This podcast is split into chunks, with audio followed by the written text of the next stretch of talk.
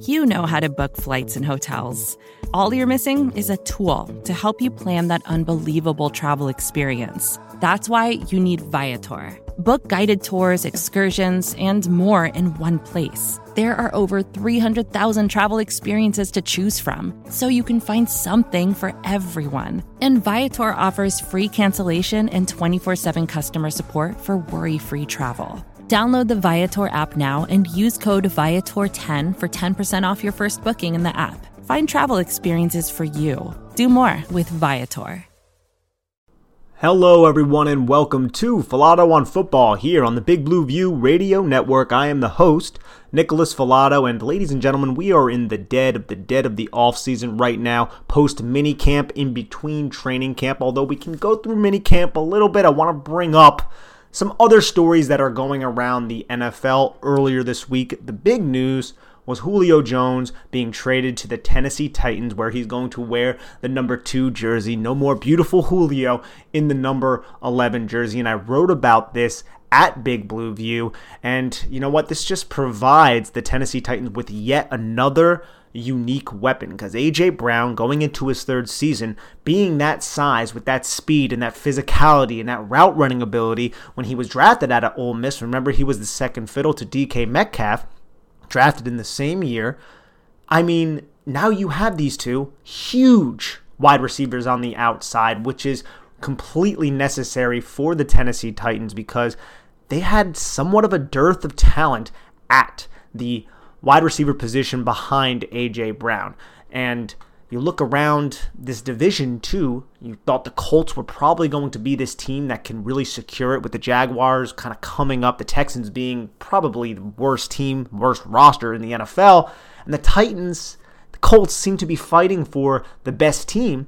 And now the Titans kind of inch a little bit closer. You have Julio Jones, A.J. Brown. They brought in Josh Reynolds from the Rams, and he's probably going to operate the slot as a big slot type of guy in 11 personnel packages. And they also drafted Dez Fitzpatrick out of Louisville in the fourth round. But you combine those two wide receivers now with this premier rushing attack that Todd Downing is more than likely going to implement with this offense. Because remember, Arthur Smith ironically enough, accepted the head coaching job of the Atlanta Falcons. He was the offensive coordinator for the Tennessee Titans last year, but we still expect a run centric approach with Derrick Henry, one of the best running backs in the league, with Ryan Tannehill operating the play action pass, hitting those tight ends, and then finding A.J. Brown down the field, and now Julio Jones. So I think this is going to be a really, really fun offense to watch. A.J. Brown will be donning that 11, Julio will be donning that number two jersey, as I said earlier. And then as for the Atlanta Falcons, I mean, it was very apparent they had to trade Julio Jones. Julio Jones, whether he knew it or not, it seemed like he did know it, went live with Shannon Sharpe on Undisputed for from FS1 and said, Yeah, I'm out of there. When he was asked about the Atlanta Falcons, he didn't want to be on the Atlanta Falcons anymore.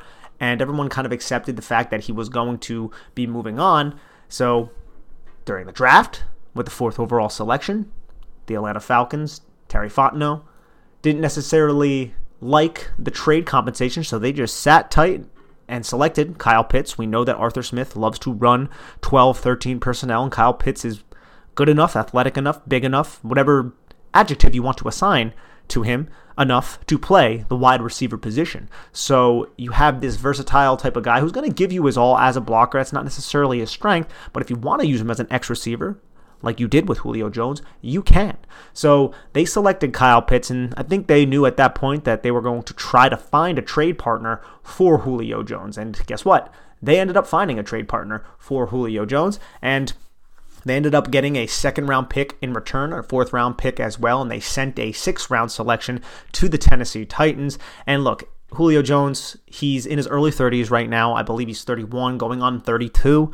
Uh, I think in January, if I'm not mistaken. I don't have that in front of me at the moment, but he's a seven time Pro Bowler, one of the best receivers in the league. Yes, he's been dinged up with injuries. He was injured a little bit last year, and during that time, Calvin Ridley, who we'll get into in a little bit, thrived with Matt Ryan in a different offense, but still, Calvin Ridley is a stud in his own right. But now, Julio Jones, he was able to go to the Tennessee Titans. I think this is a mutually beneficial trade, to be honest, just because Jones kind of gave all the leverage away from the Atlanta Falcons because everybody knew that he did not want to be there. He probably wasn't going to play there.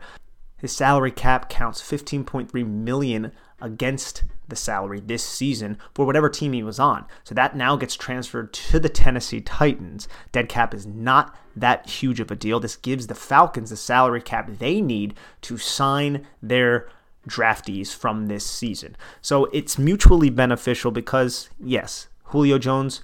He's one of the best players to ever play for the Atlanta Falcons. You would like for him to garner a first round pick, but leverage wasn't there at that point. So you were still able to get a two, you were able to get a four, you send a six, and Tennessee gets their stud, and now Atlanta can kind of turn the page, sign their draftees. You would like to get more, but honestly, it's the end of a great chapter for the Atlanta Falcons, for Julio Jones, and now it's time for Calvin Ridley and these young receivers like Olamide Zaccheaus, Christian Blake, they signed Cordarrelle Patterson. They drafted Frank Darby. They also brought in Antonio Nunn and Austin Trammell to be undrafted free agents. And they also brought in Tajae Sharpe, who used to be with the Tennessee Titans a few years back, to pair with Russell Gage, who's also a huge winner in this trade. Russell Gage is a versatile type of receiver who typically aligns in the slot but can bounce outside and play a Z type of role every now and again. Russell Gage, I mean, he's really going to have a lot on his plate in training camp, more than likely, and looking like he's going to be the leader of this receiving corps with a young Kyle Pitts, who, like I said, is a tight end, but he can't operate as a receiver, and Calvin Ridley, who just going to have surgery. He's going to miss minicamp because he's undergoing foot surgery. It's not 100% certain that he's going to be back for training camp, but it doesn't look too bad because it's very, very minor foot surgery, according to Dr. Robert Anderson. It's just a little bit of a cleanup, so he's fully ready and healthy for the start of the NFL season. But that's going to open up reps in minicamp, but more importantly, possibly in training camp for some of these younger receivers like Zaccheaus, like Christian Blake, Russell Gage. He's already going to be established more than likely as that number two receivers, unless Zaccheaus, who had flashed last year, he flashed a little bit. And then Frank Darby, who's a rookie going to be coming in there. So both of these teams going through some changes right now. It's going to be weird to see Julio Jones in a Tennessee Titans jersey on the football team, especially watching somebody who's of comparable size, AJ Brown, wearing the number 11 jersey and dominating opposite of him. But best of luck to the AFC South defensive backs who have to guard those guys twice a year because those are just two absolute studs at receiver. And you have to worry about Derrick Henry, somebody who is incredibly dangerous when rushing the football. In other news, too, just to talk about movement in the league, because you have two premier quarterback talents who seem like they could be on the move, and one team in particular is really linked to both of these guys, and that is Aaron Rodgers and Deshaun Watson being linked to the Denver Broncos. Now, I don't want this to happen. Everyone listening to this, if you're Giant fans, shouldn't want this to happen because week one, the Giants play the Denver Broncos. And the Giants got a little bit lucky. They play the Atlanta Falcons early in the year, and now they don't have to worry about Julio Jones since he's traded to the Tennessee Titans. But if Deshaun Watson or Aaron Rodgers ends up with Denver, that's not great for that opening game at MetLife Stadium. And honestly, I'm not 100% certain what's going on with Deshaun Watson right now. That legal process is just slowly kind of unwinding. It, it there's nothing certain. I'm not 100% sure if he'll ever take a snap again as a Houston Texan because he didn't want to be there before all this legal stuff ended up kind of coming about. But I bring this up because on June 9th, Kareem Jackson, his former teammate, and who is now with the Denver Broncos, says that Deshaun Watson wants to be traded to the Denver Broncos. Now, can that end up happening? I'm not sure, but I find it very interesting because we look at the Denver Broncos roster and we see that they have Teddy Bridgewater, Drew Lock, two guys that do not inspire a lot of hope right now. Yes, Drew Lock is a young player. Teddy Bridgewater is more of a quote unquote game manager, even though I don't like using that term. Here I am being hypocrite in using it. But Drew Lock has shown glimpses of a big arm, but he's shown glimpses of a lot of being mistake prone, I guess I should say, making really, really poor decisions and not trusting his reads and then just turning the football over. So if you were able to land a top 10 quarterback on this Denver Broncos roster with Vic Fangio, who's an excellent defensive mind, but is on the hot seat right now, I can see why Fangio would love to do that. It makes a lot of sense. It would make that team a Super Bowl contender, possibly, in a division that is going to be very, very hard to win football games with the Kansas City Chiefs there. And then you also have the, I would say, Los Angeles Chargers, who are definitely on the up And then the Raiders, they're a little bit more of an enigma of a team. But if the Denver Broncos can get Watson or get Aaron Rodgers, it's not going to be great news for the New York Giants in week one. But just because Kareem Jackson's coming out and saying that Deshaun Watson may and or wants to end up there, I think that's notable news because we also know what's going on with Aaron Rodgers right now. Now, Aaron Rodgers is not happy with the Green Bay Packers. Doesn't seem like he intends to report to camp with the Green Bay Packers. And Jordan Love, he's the next guy up. We all know that in 2020, Brian Gutekunst, the general manager, and Matt LaFleur, the head coach, traded up for Jordan Love in the first round and didn't let Aaron Rodgers know. And Aaron Rodgers felt incredibly disrespected and subsequently had an MVP season the next year. And he's now off with Miles Teller hanging out, just living his life. And it leaves a lot of these questions. What's going on with Aaron Rodgers? Is he going to actually be there? Will he end up reporting? And there's just a lot of uncertainty with that situation. And reportedly, Love took every first team snap at OTAs, which is not necessarily an accustomed thing. He was throwing to Davante Adams, Allen, Lazard, Robert Tonyan, who got a new contract, Marquez Valdes, Scantling, Aaron Jones. But it, the kid has to get caught up with this entire offense, which is not necessarily a certainty. I mean, he I don't even know if he dressed once last year. Tim Boyle ended up being that number two wide receiver, and Love spent his entire rookie season as that number three. And I don't know if they dressed three quarterbacks over there with the Green Bay Packers. So uh, this is an entire situation that we have to wait and see how it plays out. This could be a disaster for Gutekunst and the Green Bay Packers if Love doesn't end up panning out and Aaron Rodgers just walks out the door and fo- forces their hand to trade them. I mean, that could be a horrendous type of situation. But before we get into the rest of the news and notes just from this week and just from recently, and maybe we'll touch on the Giants a little bit, let's take a quick break to hear a word from our sponsors.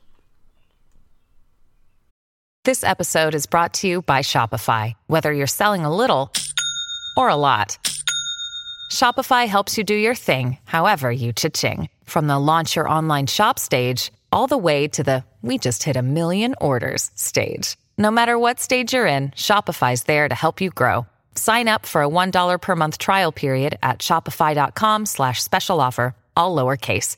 That's shopify.com slash special offer. With threats to our nation waiting around every corner, adaptability is more important than ever. When conditions change without notice, quick strategic thinking is crucial. And with obstacles consistently impending, determination is essential in overcoming them. It's this willingness, decisiveness, and resilience that sets Marines apart. With our fighting spirit, we don't just fight battles, we win them. Marines are the constant our nation counts on to fight the unknown. And through adaptable problem solving, we do just that. Learn more at marines.com.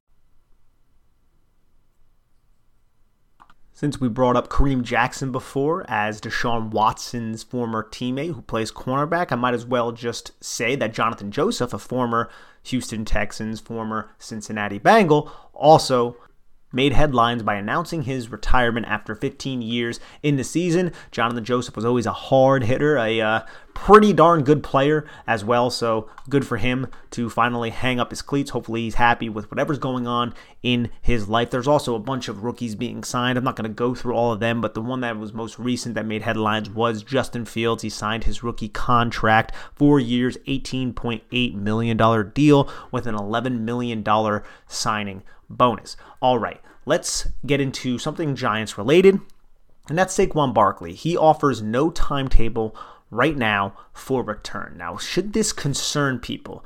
There is an uncertainty here as well, but I don't expect a Joe Judge coached player to come out and start declaring that he's going to be available, especially coming off a serious injury like a torn ACL and there was other structural damage done to the knee. Remember, this injury happened on September 20th against the Chicago Bears in week 2, and he didn't have his surgery until October 30th.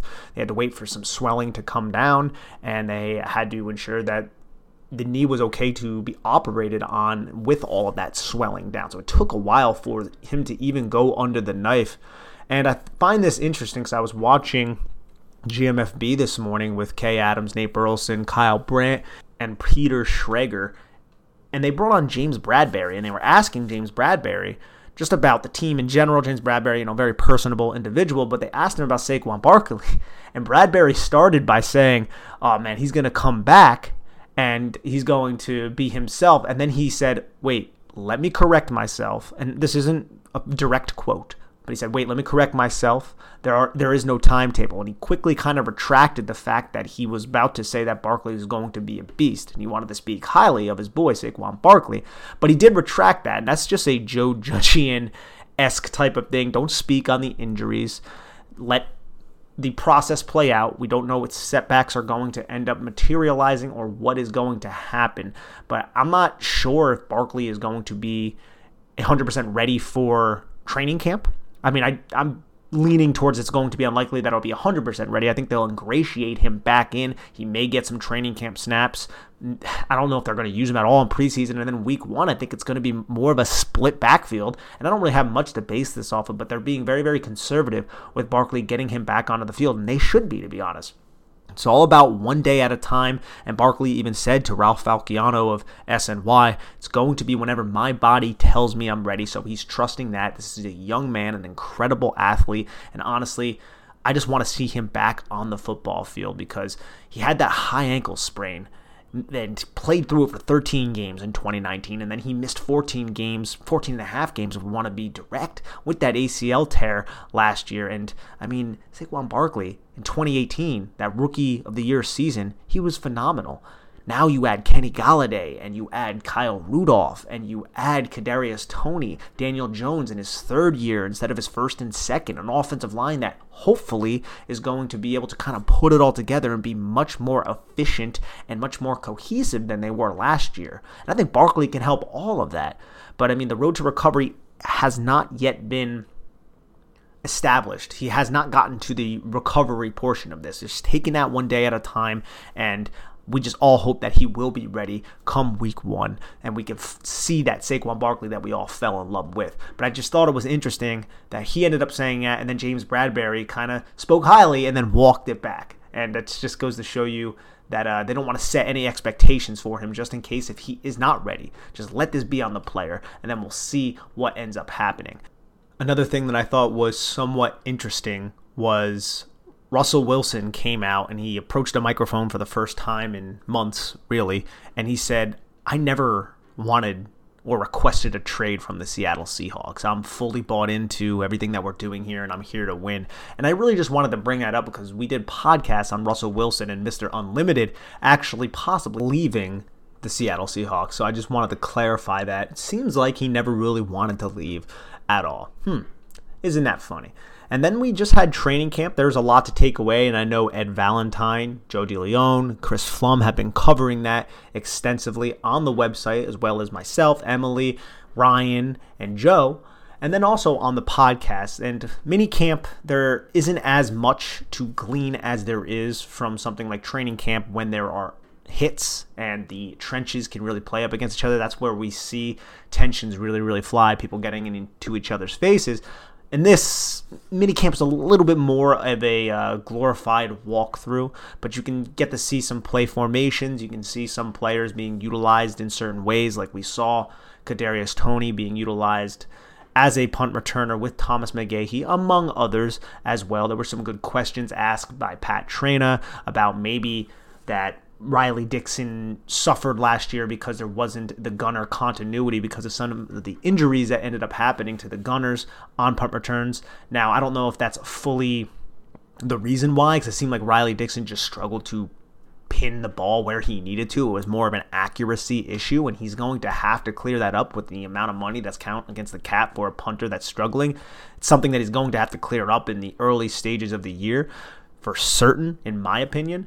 But I thought there were just good questions, some good questions by some of the reporters on the beat to some of these coaches. He didn't get as much from the Jason Garrett interview as I would have liked to. He said he wanted to clean up the turnovers, which I mean, the Giants turned the football over. I I want to say less. I know Daniel Jones fumbled it a lot less. He fumbled it, I want to say, 11 times last year as opposed to 18 times, but the offense in general was just not explosive. It did not maximize yards after catch. It was very, very unimaginative. A lot of 12 13 personnel, not maximizing space. And you know what? I like 12 and 13 personnel in the right context, but you got to get more creative. You got to use more pre snap motion. And I feel like Garrett did not do that last year. And I really, really hope that he make some changes to his offense with Freddie Kitchens now in that more advisory role, and he doesn't necessarily have a position group. He's not the tight ends coach. That's Derek Dooley now, so now he can focus on just the overall philosophy of the offense. But how much is that going to impact the offense? That's something to see. Obviously, the personnel was upgraded this year, and that's going to be gigantic. But I do wish we got a little bit more from that Jason Garrett interview. And then Patrick Graham, he spoke highly about the usage of man coverage and how you have to use man coverage. He says, but you need to play man to man coverage in this league, period, point blank. And obviously, six wins last year. We didn't do enough on defense, so the hell with that. We are looking at all options, whether it's the blitz more, blitz less, play less zone, play more man. We need a whole lot of options because six wins isn't going to cut it. And guess what, Patrick Graham? We all agree. we all agree. We would like to see more than six wins. And if man coverage is going to do that, you now have the personnel to allow that to happen. Because let's look back on that Pittsburgh Steelers game. We saw Patrick Graham run a little bit more man coverage, but that number two wide receiver spot opposite of James Bradberry was a liability. And it was Isaac Yiadom out there. We put Ryan Lewis out there at some points. It was always a liability. And when you have a liability on defense, offensive coordinators and quarterbacks are going to circle it and target it. But now you add Adoree Jackson, you add Aaron Robinson, you get Xavier McKinney back healthy, you still have James Bradberry. There should be more man coverage concepts. It's a good problem to have, all this depth in the secondary. And I love Love to see it. And he also spoke highly of Leonard Williams, his football character, his off the field character, and just this successful nature that he wants to embody as a New York Giant while maintaining this humble California cool type of personality. I, I liked I liked Patrick Graham's interview. He spoke also glowingly of Ifeadi Odenigbo and just his personality, and and he also joked about how Odenigbo, how Patrick Graham told Odenigbo that he wasn't or where was his intensity? And Odenigbo shoved him in a playful manner. And Patrick Graham said, Yeah, I, I, I, felt that shove. So I thought there were some good things to take away from that. Also expounded upon Azeez Ojulari and how he's going to have a leg up in this Giant system because the terminology is familiar to what he did at Georgia. And there's also coaches on this staff with the New York Giants that are familiar with Azeez Ojulari. And he just said he has to keep his pad level down, but he could he really should have a bright future. So I mean, it's a lot of the things that a lot of us have saw on tape with Azeez Ojulari, and I really think he could be in for a pretty pretty impactful rookie season as an edge rusher in this system because he can defend the run, he can rush the passer, has one really good go to move, but can develop other moves as well. So there were just little things to take away. I know, like I said earlier, a lot of my colleagues went over all that, but I just wanted to touch on minicamp, and I'm really looking forward to training camp. I mean, we have weeks until that, and we're entering the dead of dead periods, as I said, so we'll be talking about the roster and we'll be doing some summer school type of articles on the website as well. But this was Falato on football. I hope you enjoyed this brief episode on what's going on in the NFL and some Giants mini camp talk. I am the host, Nicholas Falato. Please, please download these podcasts, review these podcasts, and let us know what you think about all of this. We really appreciate you guys tuning in here and also stay safe. Have a great one, everyone. More to dos, less time, and an infinite number of tools to keep track of. Sometimes doing business has never felt harder, but you don't need a miracle to hit your goals. You can just use HubSpot because their all in one customer platform can make growing your business infinitely easier. Imagine this high quality leads, fast closing deals, wildly happy customers, and more benchmark breaking quarters. It's not a miracle, it's HubSpot. Visit HubSpot.com to get started today.